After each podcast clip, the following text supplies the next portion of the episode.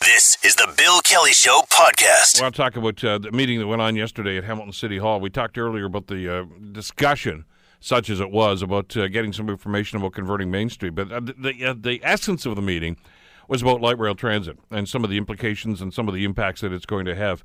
And uh, Paul Johnson, the director of the LRT project, is, well, he's trying to get as much information out there as possible, and and uh, still an awful lot of questions from some councillors uh, about the impacts, and uh, and I guess what is coloring some people's opinions about this are some of the stories we're hearing in other cities that uh, are in the construction phase of their LRT projects or implementation of them anyway.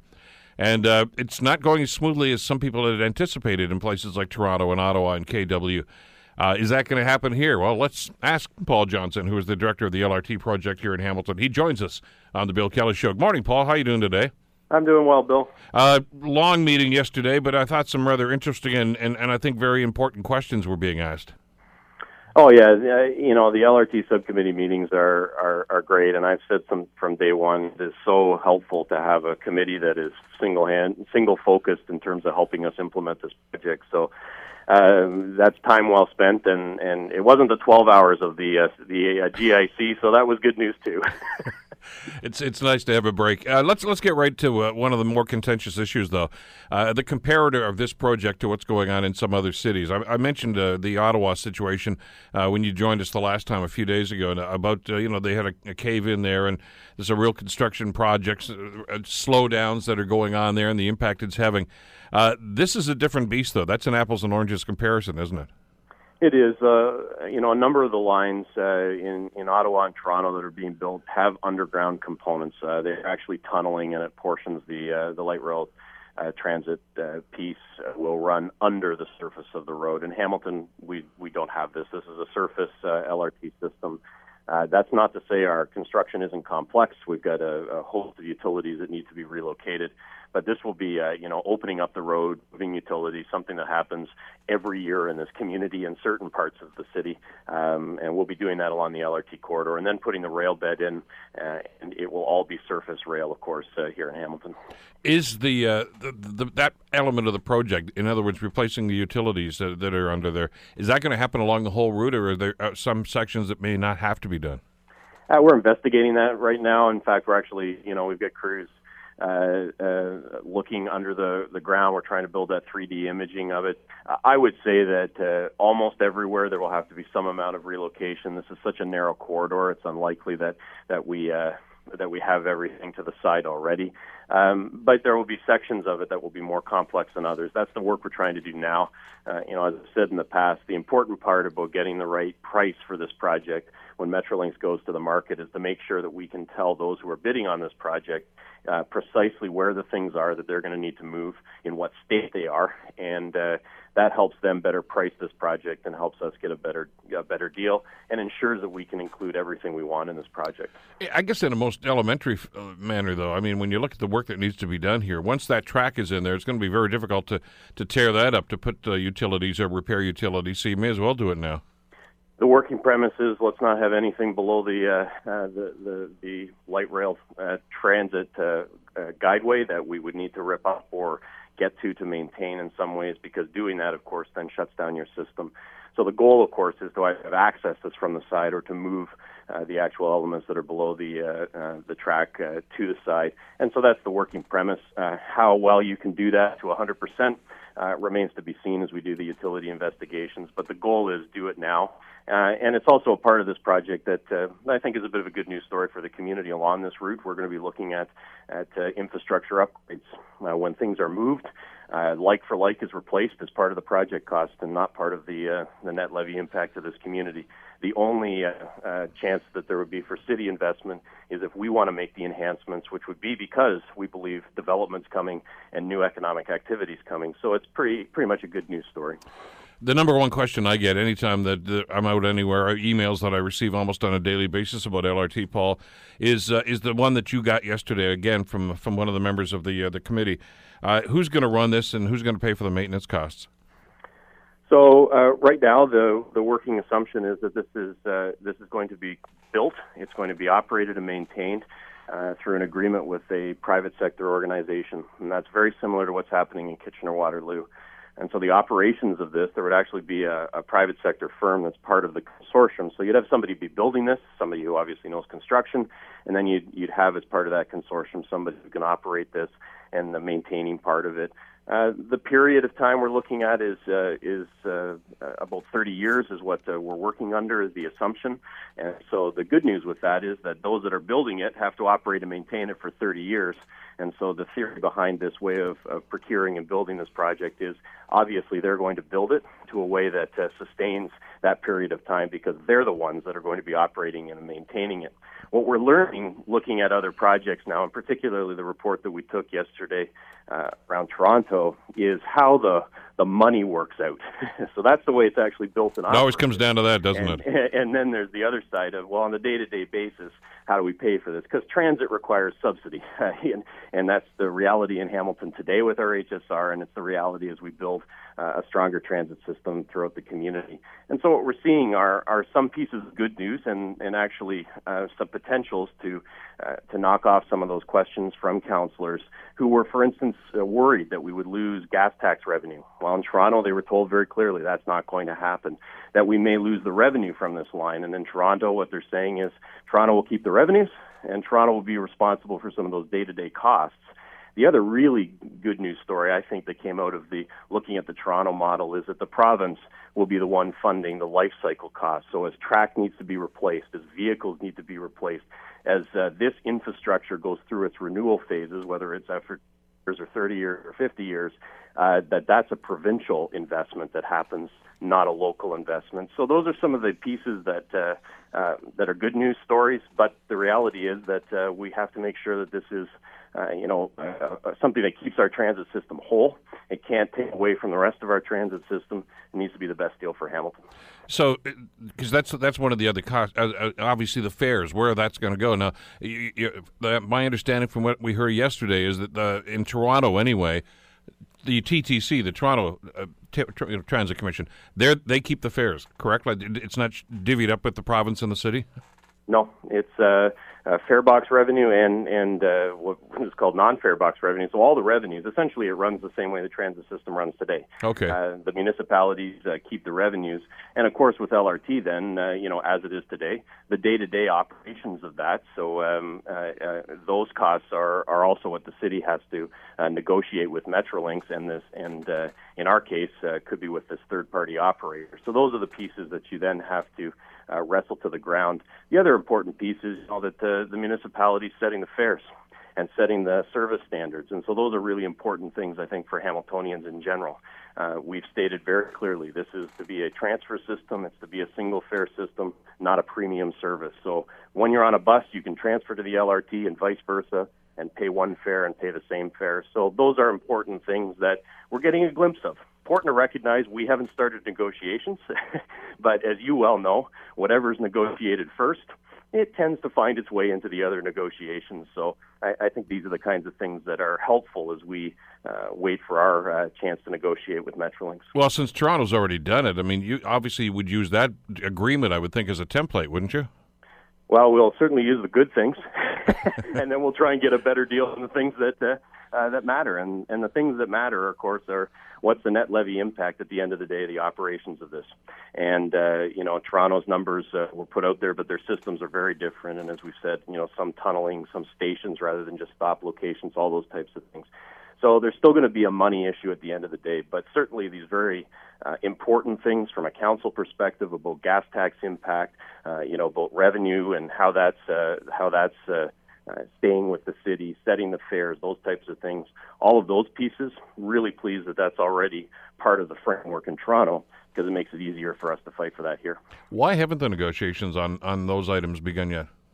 The big thing is we still don't know exactly what we're building. Operations and maintenance is uh, kind of dependent on what you're building. So as as of yesterday, uh, we're we've been sent away to look at the, the feasibility of adding another stop.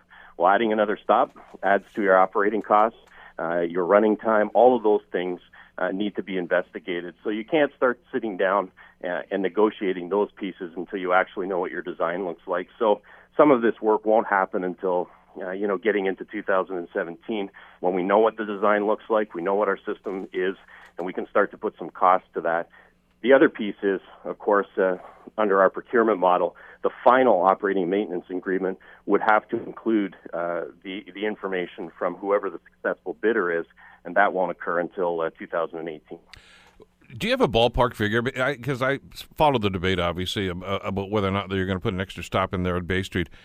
Uh, uh, which you say is going to add extra costs. How much? Is there a ballpark idea how much each one of those stops would cost? The uh, uh, if it's as simple as adding a stop, the costs are somewhere between three and five million, and on a billion dollar project, fairly negligible. And to be fair, I don't think you know from an operations perspective, a huge, huge impact. It is very close to the James Street stop, but probably something we could get around. The thing that we're going to have to look at is what are the other costs that may be, you know, if if the stop can't be accommodated in the right of way width and we have to purchase property in order to put the stop there, there's an additional cost. If the utilities under there require some work that we hadn't anticipated, there's an additional cost. If the power uh, that's required to have 15 stops along the route instead of 13 requires us to put more uh, infrastructure for electricity, there's another cost. So at its at its lowest, not really a huge issue, but that's why we have to go away and, and, and do some weeks worth of work just to make sure that we understand the full cost. I, I know you're not in the habit of designing these things on the run, but uh, I'm, I'm just thinking in my mind's eye as you're explaining about that. And of course, if you look at that intersection at King and, and Bay Street, you own a, a, surface parking lot right there. Is that an advantage?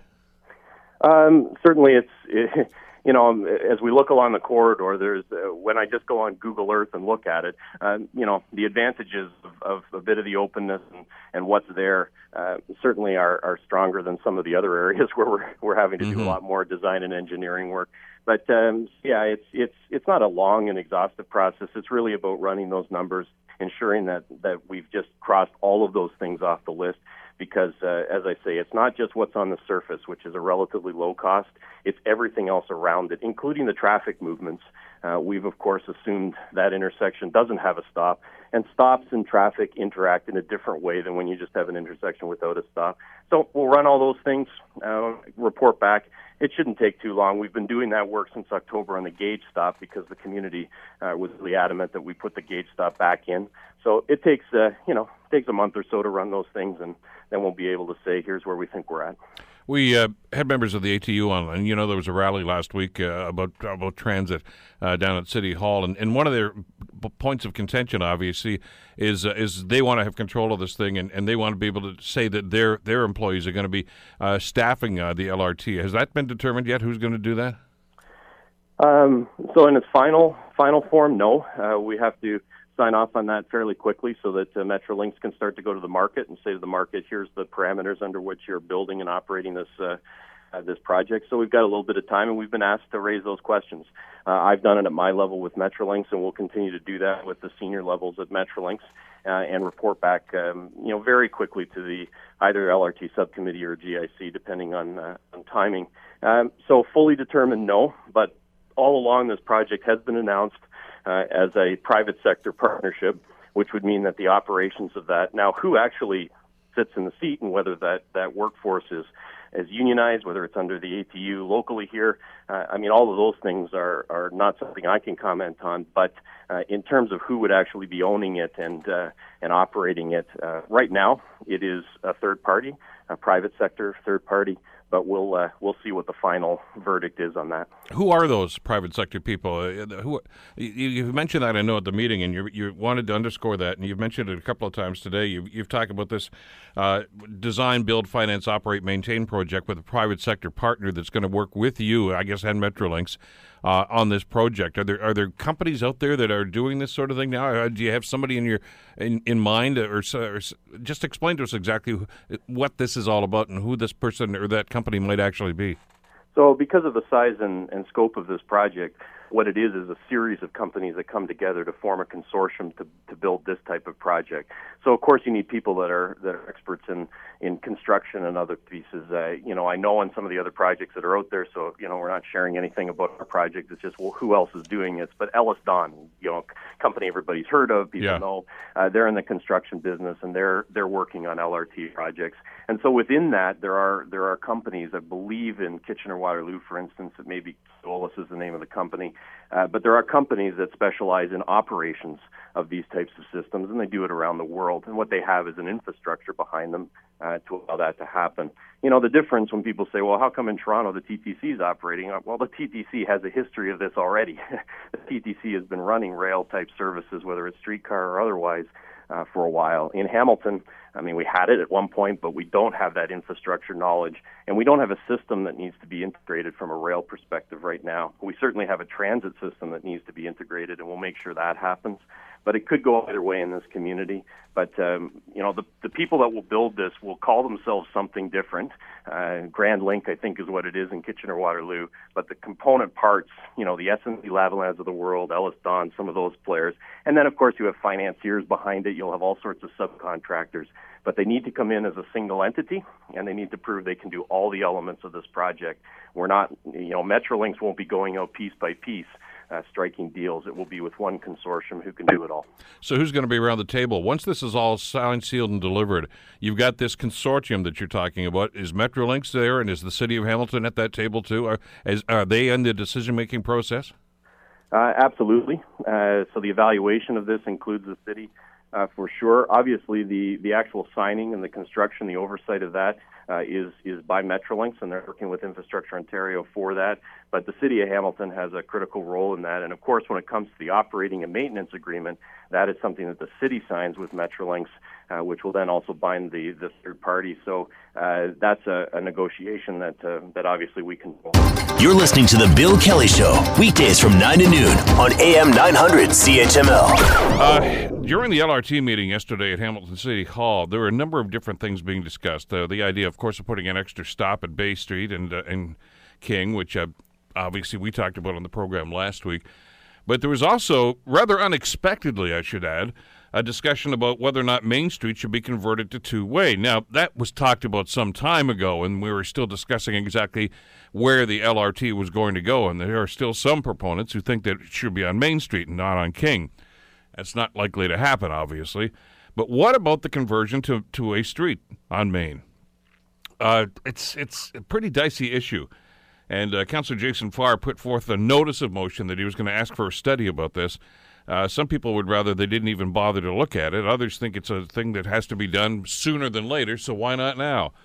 John Best uh, from the Bay Observer joins us here on the Bill Kelly Show to talk about this. Morning, John. How are you doing today? I'm well, thanks, Bill. Uh, first of all, were you surprised this even came up yesterday? Well, I'm I'm never surprised uh, at, at what comes up at, at these meetings. I mean, there's so much. Uh, I mean, I, I I find myself agreeing with the mayor when he started talking about. He was referring to the the proposal for the Bay Street stop, but yeah. nonetheless, he talked about you know sort sort of making these transit decisions on the fly. And uh, I certainly agree with that. I mean, I, I, I wonder, uh, and you know, the good news is the Councillor Farr did call for a study, uh, and and frankly, uh, I you know I, I think we need certainly to study all of these issues because there is uh, a segment, and the Chamber of Commerce uh, was at the meeting yesterday uh, regarding Bay Street, but they've also been a big proponent of uh, making Main Street into a two-way street. And my question is is any of this opinion informed by any kind of technical study of, of any sort, or do we just get our crayons out and start marking up maps? So I, I think, you know, if if there's any chance that this thing could happen, we do need we do need a study, and we need an impartial study, not one of these these studies where they you know where the consultant sort of tries to find out which way the wind's blowing, and then uh, you know uh, creates a study that supports that. We we need uh, somebody that knows what they're doing, um, looking at these various issues. You raise a couple of different and very important aspects to this conversation, and one, of course, is this independent study. And uh, the key word there being independent. the best example I can recall of this, and I don't want to dig up the stadium issue, but was when that came out. Uh, they hired a consultant, which uh, came back and, and, gave a report that said, "Yeah, the West Harbour would be an ideal place for a stadium." The irony there is that very same consultant company was hired about 10 years before that to do the West Harbour plan and said, no, don't ever put a stadium there. So, I mean, you know, which begs the question are these consultants that get hired to do these reports uh, told ahead of time, hey, by the way, here's your result, here's the conclusion, now work backwards and, and try to, to validate that? So, I mean, depends on really who you hire, doesn't it, John? Well, it does, and and I don't want to, you know, start uh, slandering the entire consulting uh, profession, but I I really feel, and and I incidentally ran into a similar situation uh, with the Gateway Council when we were talking about the Niagara to GTA, where oh, yeah. there was a consultant study initially done that fully supported the need for the road, and then a study came out when the government's uh, political thinking had changed on the project, after the government had soured on the project. In fact, after there was a change in government.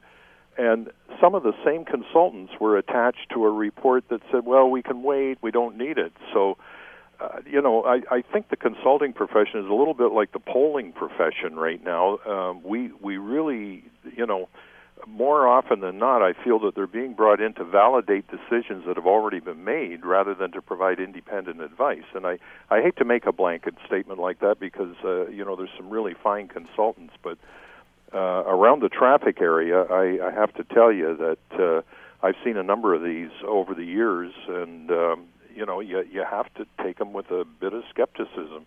Well, let's face it. I mean, on, on just about every issue, including LRT uh, you know, you can get one report that's going to say, yeah, the, the, the city is totally in favor of this, and that was the message that was being given to Queen's Park for the longest time.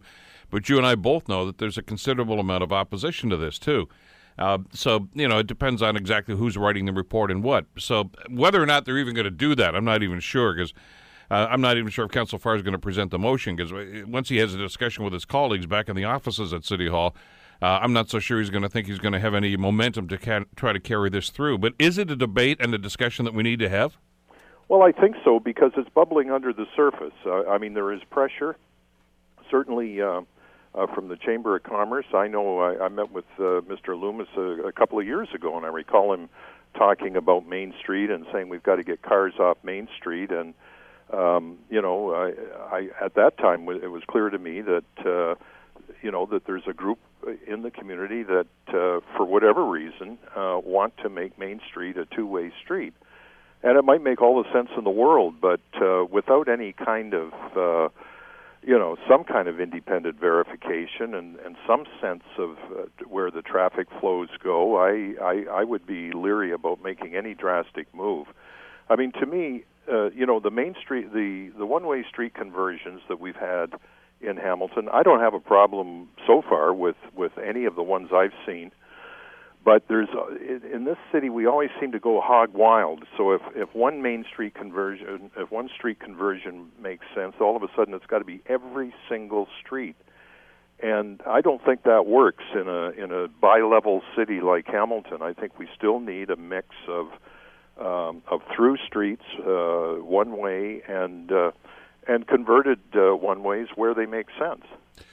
What about Main Street specifically? And, and, and let's not do this in isolation. I mean, obviously, we know that King Street's going to be greatly impacted by construction over the next couple of years once they put the shovels in the ground for this LRT thing. I mean, Paul Johnson, uh, who's going to join us later on the show, as a matter of fact, uh, to give us an update on this, told us a, a, while ago that there's going to be a considerable hole down uh, in most the, uh, through the city here.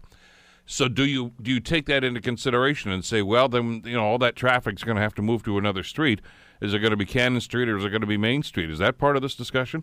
Well, I think I think the general thought was that it would be both Cannon and Main because they're they're one-way streets running in opposite directions. So they would clearly uh, because uh, from what I can see, I mean, I know there's provision for a little bit of uh, vehicular traffic in the in the core on King Street, but frankly, I think uh, it, there's going to be very little vehicular traffic. It's going to be such a deterrent uh, with with the LRT there.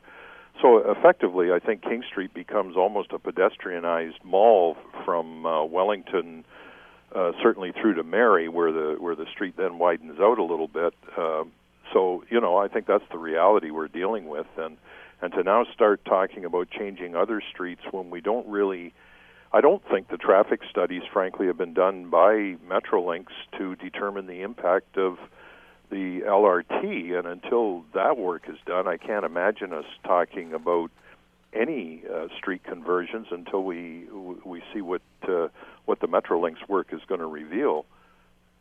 Let's the description I often hear of Main Street from those who want the, the, the conversion and and those who echo what uh, Keanin Loomis from the chamber has been saying for the last little while that we need to get cars off there. That's a, I think a pretty fair characterization of, of the way a lot of people feel about this. But they say, well, you've got a highway running right through the city here, and then you know you can go from one end of the city to the other in 20 minutes if you hit all the lights properly and everything like that. Uh, yet the people that are wanting to keep this as a one-way street say, yeah, it, we can, and that's a good thing. Uh, you know, this idea that if you slow traffic down, people are going to get out and shop and, and, and go to these stores is, is really I, I, always been a silly argument to me. I, and I, I'm with you. I like the conversions that have happened so far. But does that necessarily mean that every street should be converted? No, I, I, I don't think so. And, and I mean, let's face it, Main Street and Cannon Street, decisions were made 40, 50 years ago to, to make them into traffic arteries. Front lawns were cut off, additional lanes of traffic were added.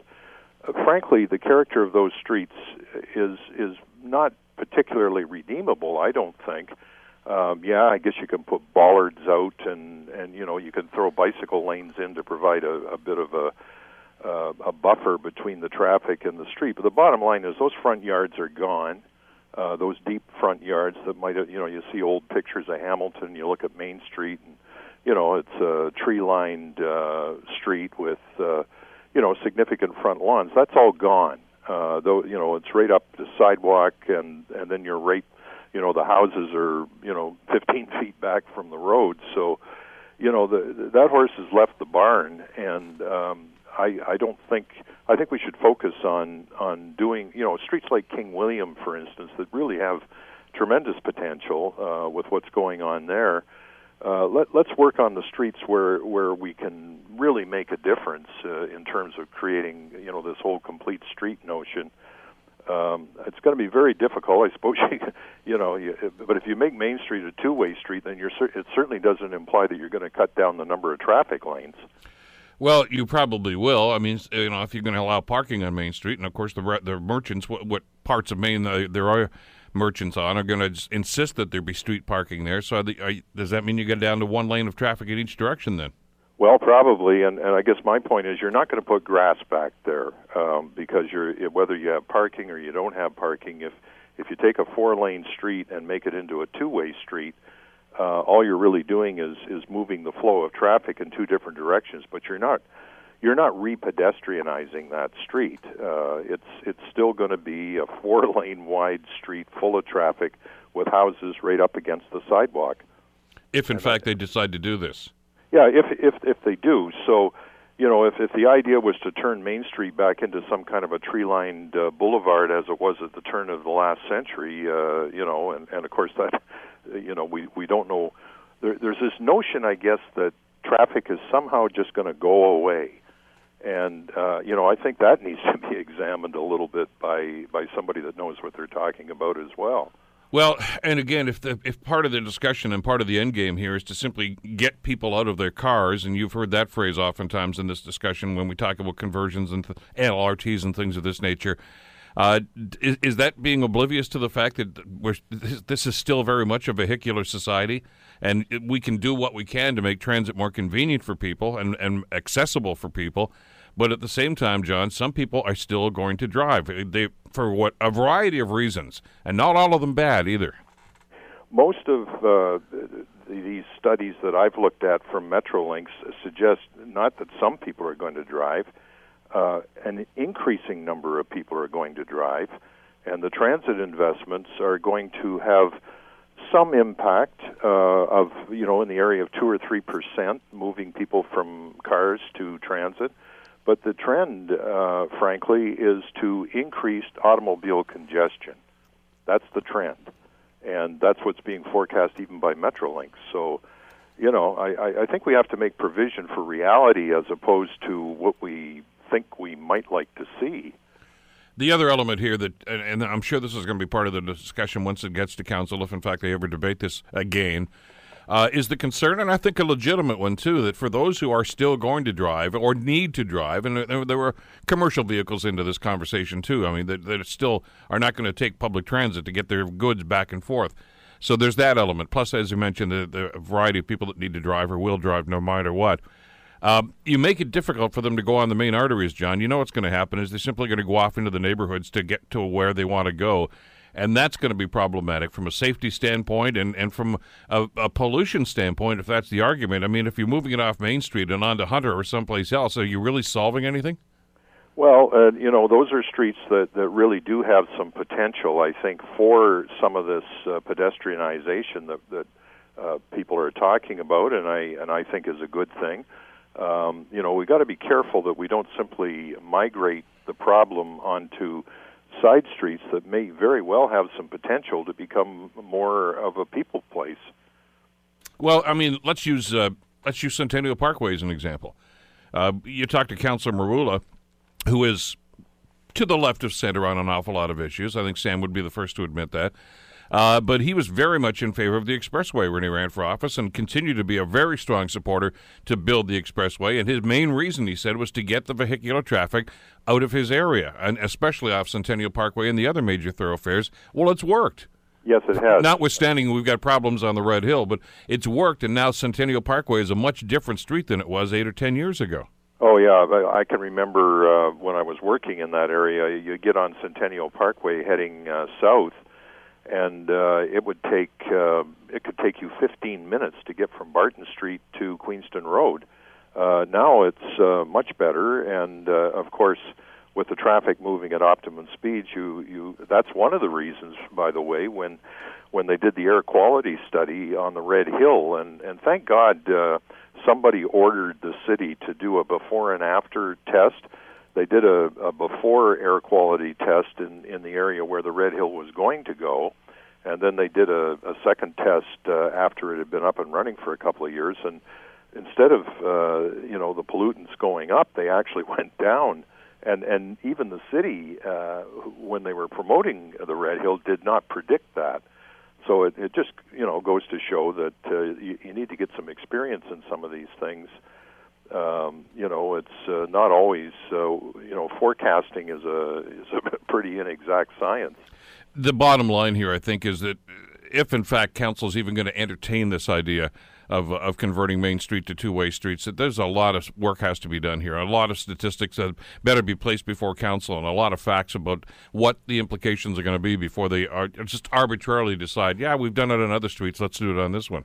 Well, let's get some expertise on it. And, you know, my understanding is that, that part of what is ahead of us with the LRT project is that there's going to be a significant traffic impact study, which will hopefully look at the impact of the of the King Street LRT on adjacent streets and roads, and that's Metrolinx that's doing that. Uh, they have lots of money, so it should be a thorough study.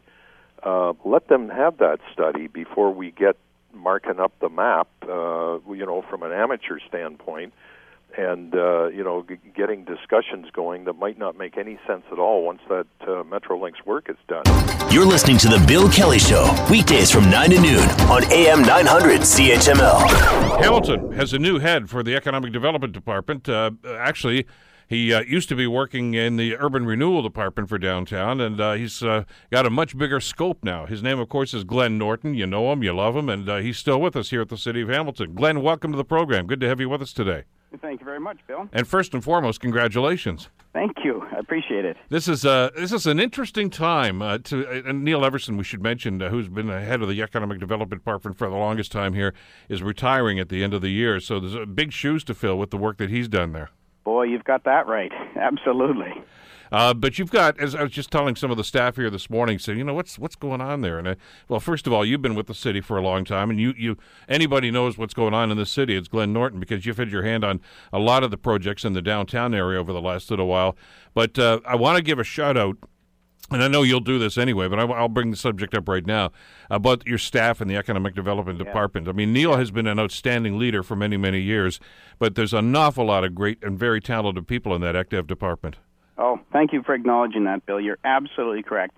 Uh, this job would not be uh, a, a, challenge that I would feel up to without the quality of the professionals, the passionate professionals we have here. So I'm really pleased to be taking over a team that Neil has built up over the last uh, 17 years. Yeah, and I'm not going to start mentioning names because we'll leave somebody out, and we don't want to do that either. But but b- back to, to the challenges ahead, though, and and this is an interesting time. Uh, uh, we've had some great successes uh, over the last uh, few years, Glenn. Of course, of downtown projects that you've been involved in, but you've also, of course, uh, uh, knowledgeable about some of the other things that are going on. But this is really no time to take your foot off the gas, is it? Absolutely not. And the, the challenges that we're going to face going forward, a lot of them are, are international in scope, Bill. So there's limited amounts of reaction we can do to them. We're really going to have to play with our strengths and our opportunities because we can't do anything about the slow global economy. We can't do anything about the tariffs and uh, protectionism that the new president in the United States might bring in. So we're going to have to really focus on local features and what can we do to help uh, local businesses survive and to help other businesses choose to relocate here. How do you balance that, though, Glenn, uh, going forward? Uh, because uh, the city, I think, has, has done a pretty decent job in the last little while about being proactive uh, in, in many of the things that they've done, in the Economic Development Department especially. But as, as you've just alluded, uh, there are some things to which they're going to have to be reactive to, and, and you know, external forces are going to have a pretty huge impact, I would think, on what you can do here. Yep, there's always going to be things that, that we have to be reactive to. That's the reality for any city. Um, but I think we just have so many opportunities here in terms of our our workforce and the skill set that we have. Um, and when you think about the educational partners we have, Mohawk, McMaster, um, and others, we've got a great uh, institutional base of knowledge. So I think we've got a, a bit of a leg up when you take the that. Plus, you consider our geographic location, midway between uh, the hub of Toronto and the U.S. border and the uh, multimodal transportation system that we have here, we, we still have a lot to be uh, thankful for and a lot of opportunities that we can capitalize on. Where do you look uh, as as we go forward here? I just had a discussion uh, before you joined us. I know you just got out of a meeting, but uh, just before you joined us, I had Paul Johnson on the show talking about the a good deal of the stuff that was talked about yesterday at the LRT subcommittee meeting. is is that going to be the driving force, or one of the driving forces for ECDEV going forward? Is is that LRT and the potential there? Well, it, it, certainly we plan on capitalizing on the uplift that will be coming from the LRT. But we have many other opportunities um, to create living wage jobs and to create more non residential tax assessment. I mean, really, that's the broad mandate of the Economic Development Department. So, I mean, we have some uh, great opportunities coming up on the uh, former Stelco lands, right? That we can when the new owners come in, certainly there's an expectation that much of the land there is surplus to the needs of a modern steel mill. So the idea is to capture those lands still as employment lands, but as new types of employment, maybe not necessarily smokestack, maybe something else. But I think that we could put in a lot of good companies in very short order on that land that wouldn't have to have too much done to it to uh, to be welcoming to new industry. Have you had any discussions at all with the the Bedrock people? Um, I have not been uh, at the table, uh, Bill, up to now because of my uh, sure. previous role. Certainly, the city has, and I will now have a seat at that table uh, because of my new director role. Um, but you know, I, I know a little bit about what's going on, and it's nothing that isn't in the press.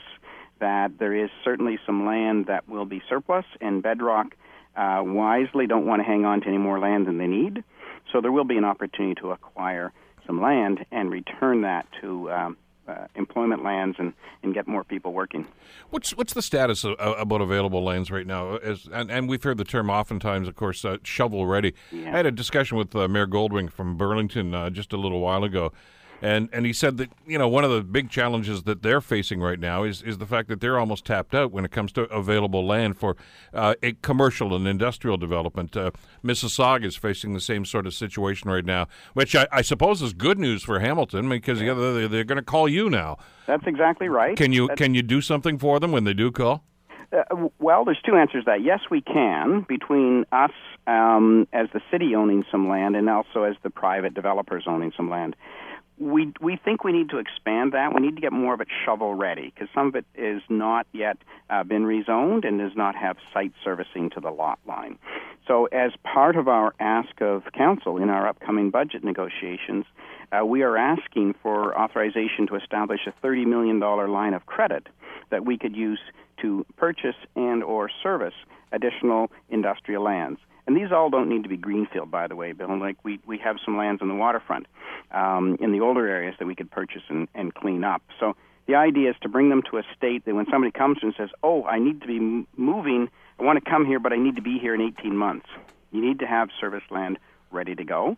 So, although we have lots of land, not all of it is serviced. What's the stock like right now? If you got a phone call after you finish with me here today, is there is there serviceable service land right now that you could say, yeah, like, come on, have a look at this? Yeah, there there is. Um, I'm thinking of the industrial parks, obviously, the Red Hill Park and and, exactly. and, and the well, I'll get into the other one in just a second. Yeah, the, you're going to talk about the uh, airport lands, aren't yeah, you? Yeah, yeah. So that's the other one. That's the private sector uh, lands, and some of those are serviced and ready to go. And the lands that the city own are primarily in the Red Hill. We have about 25 acres of land in the Red Hill. But you see, that doesn't take long. A, a typical company looking to establish a plant uh, is going to need like 10 acres. So we really don't have um, a lot for a variety of companies. So our objective is to get more of that ready to go, and much of that would be in uh, existing industrial parks, expansions to them. But as I said, if we can also make sure we don't overlook the brownfields, the, the lands down in the uh, harbor and the older industrial areas that are underutilized right now. Talk to me about partnerships then, Glenn. Uh, and, and when you mention the brownfields and you're talking about the north end of the city, obviously the Port Authority comes into mind here. Exactly uh, and, and and the working relationship that the city has with uh, with those agencies. Uh, as you say, it doesn't have to be land that's owned by the city necessarily, but you've got to have a pretty decent relationship with uh, people like the Port Authority and others to, to be able to attract uh, th- those sorts of businesses down there. Absolutely, Bill. And I, I, believe the city does have a good working relationship with the Port Authority. We're on the same page in attract in uh, you know our desire to attract good businesses that can survive over the long term here. Um, you've noticed that a fair number of the new projects down in the airport or the uh, uh, Port Authority lands are related to the agribusiness, mm-hmm. and that's a very wise move. A, a large component of Hamilton's economy is based uh, in the agribusiness, and uh, to have the port lands available there so that products can be uh, transshipped is uh, is an absolute uh, fantastic advantage for us over many other cities. So we intend on continuing those partnerships, growing them, and uh, working together. Let's all right. Let's get into the airport situation. Uh, I, back to my time on council, back around uh, the turn of the the century, uh, there, around 2000. Uh, the biggest challenge at that point was trying to assemble lands and get everything ready for the airport. And uh, I don't want to get into all the legal and political battles that have been fought and, and eventually won, of course, to get to a, where we are right now. But uh, as you mentioned, there's uh, there's a partnership situation up there between the airport, between uh, private sector ownership of some of this land, and, and of course the city owning some of this land. What's the status? How soon can we get shovels into the ground in that land? Because that seems to me to be the next frontier for you. Yeah, so um, the good news is, Bill, that some of this is ready to go now. Some of the private sector land, um, if you think of as you're driving up Upper James and you come to Dickinson Road, you know, just look to your right and you will see land that is already serviced. Road is in, utilities are there, water ponds are there. That is ready to go and it is available on the market uh, to buy right now. So uh, the private sector uh, organization that owns it is actively marketing it, marketing it, and looking for um, businesses that want to move there. I, I think what they would want to do is um, have some affinity, some need for an airport, right? That's why you would choose to be that close. Sure, sure. Because you your product is probably time sensitive, and you need to either have supplies coming in or finished product going out uh, through the airport. With that in mind, uh, I, I, I, also want to talk about something else that oftentimes gets left out of the conversation because we've talked about attracting new businesses, and that's certainly uh, one of the mandates of the Economic Development Department. But you touched on something just a second ago, Glenn, that uh, I think a lot of us need to, to be reminded of, and that's job retention and business retention. You don't want businesses leaving this area either. Oh, absolutely. And and if you wanted to sort of put it into a ratio of, of effort and time spent, I would say probably 80% of our effort and time goes into uh, working with existing businesses, helping them to stay here and to grow. Expansion is great. And really only 20% goes into attracting uh, the new businesses. And that's a rule of thumb that probably every economic development department across North America would be working on a similar type of ratio. You you work with what you've got first. You respect the people who are paying the bills now, and uh, you you keep your eye open for and you actively market the other 20% of the time. But uh, you don't count on that. And those are the stories you don't hear an awful lot about, are they? I'm, uh, you know, when you hear of successes of, of the Canada Breads that are coming in here and, and, and some of the other companies that have located here in Hamilton over the last little while, and those are great and they make the headlines. But, you know, if you've got a company that's been here for some time and they start getting into expansion mode and adding new jobs, oftentimes doesn't make the news, but that's, that's just as big a victory for the ECDEV department.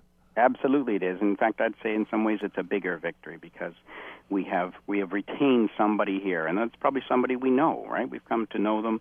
Uh, their employees have probably bought a home here. You don't want to have that upset. You don't want them leaving. You don't want people's lives upset. So it's very important to us to continue to work with and service well our existing businesses we talk about some of the challenges here. What going forward here? Obviously, attracting uh, businesses, but what what do you look as as some of the challenges and, and potential obstacles as you go forward here? Yeah, like you say, I, it's it's been a great ten or fifteen years now. Yeah. We've seen some some remarkable growth here in, in many sectors, but but you know every day is going to present new challenges. What are you foreseeing? So we actually did some work um, for our current five-year action plan, right? So it's an extension of the economic development strategy, which was formulated uh, five years ago. Now it was time to update it. So we did a we did an update, and we went back out to the stakeholders. We went back out to big business, small business, and everything in between to see what are the challenges you're seeing. What do you need from us? And interesting, one of the challenges that it was across all sizes of business, all types of businesses, is their concern about an appropriately skilled workforce over the next 10 years. So that's something we need to be uh, conscious of. We need to work with our educational partners. We need to work with uh, Workforce Planning Hamilton to make sure that we have those workers with the right skills um, and attributes here to service those companies, or or companies will leave to find the workforce. It's it's a different phenomenon than it was many years ago, where wherever a company went, people would follow. Now it's a little bit more about the companies are following the people.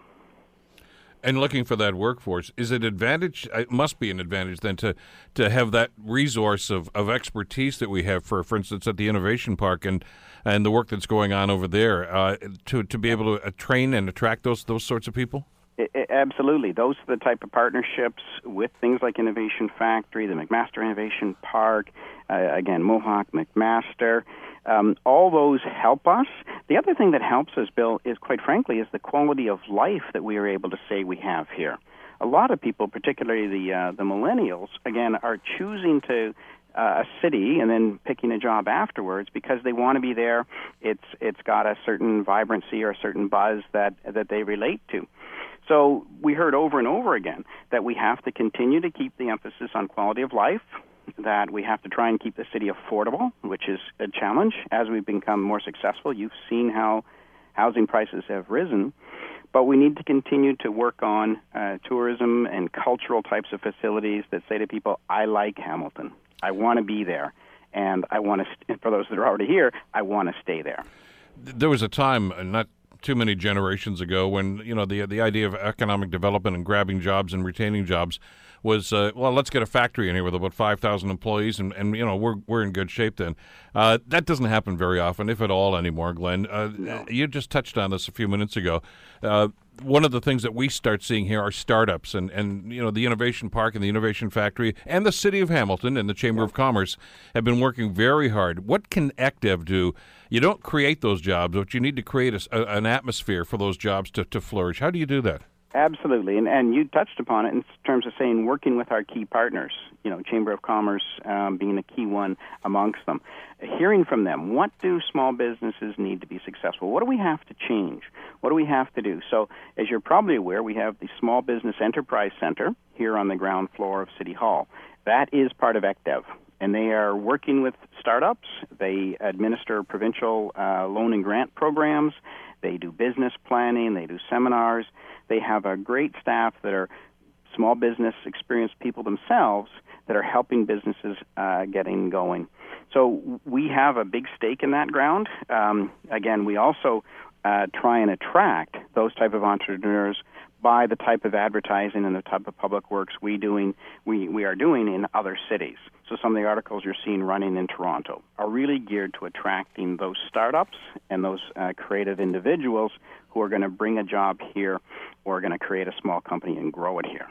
what are they saying? What what is the attraction? Because I'm I'm fascinated when I talk every year. Of course, they have the Lions Lair competition, Glenn, and, and Yeah. you know I, I always have the finalists on the show here, and, and as I get talking to a lot of these people, and they're all involved in startups, of course, and many of them are are from this general area. I'm talking about a 50 or 60 mile radius, but they gravitate to Hamilton at some point and say, I want to do, I want the business to be here, and and eventually, oftentimes, they even move here themselves and start their families here. What what is what are they seeing about Hamilton? What are you hearing from those people that makes this uh, such a magnet right now? Yeah, and that's a great question, Bill. And it's it, it's a unique combination of several things. There is no one factor because, boy, if there was, we would just keep multiplying that factor, right? Um, it's it's a bit about the spirit of collaboration that is here.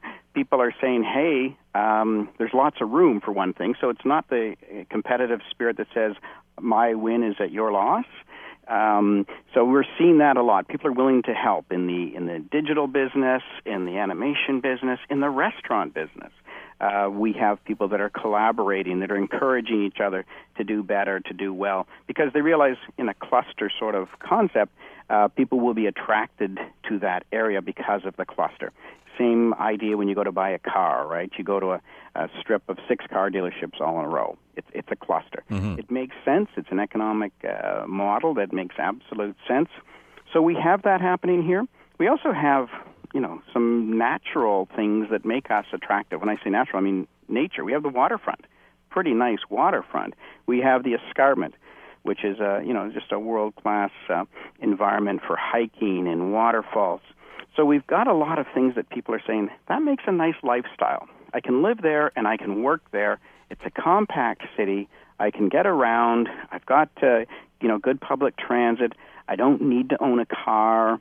Um, I can meet up with people in a cool coffee shop and collaborate on a project. So we've got all those things uh, going for us, and uh, more that I'm probably forgetting to mention. Um, well, the, the educational partners would be one, right? The research that's going on at McMac, the, the apprenticeship programs, and things like the insurance program up at Mohawk.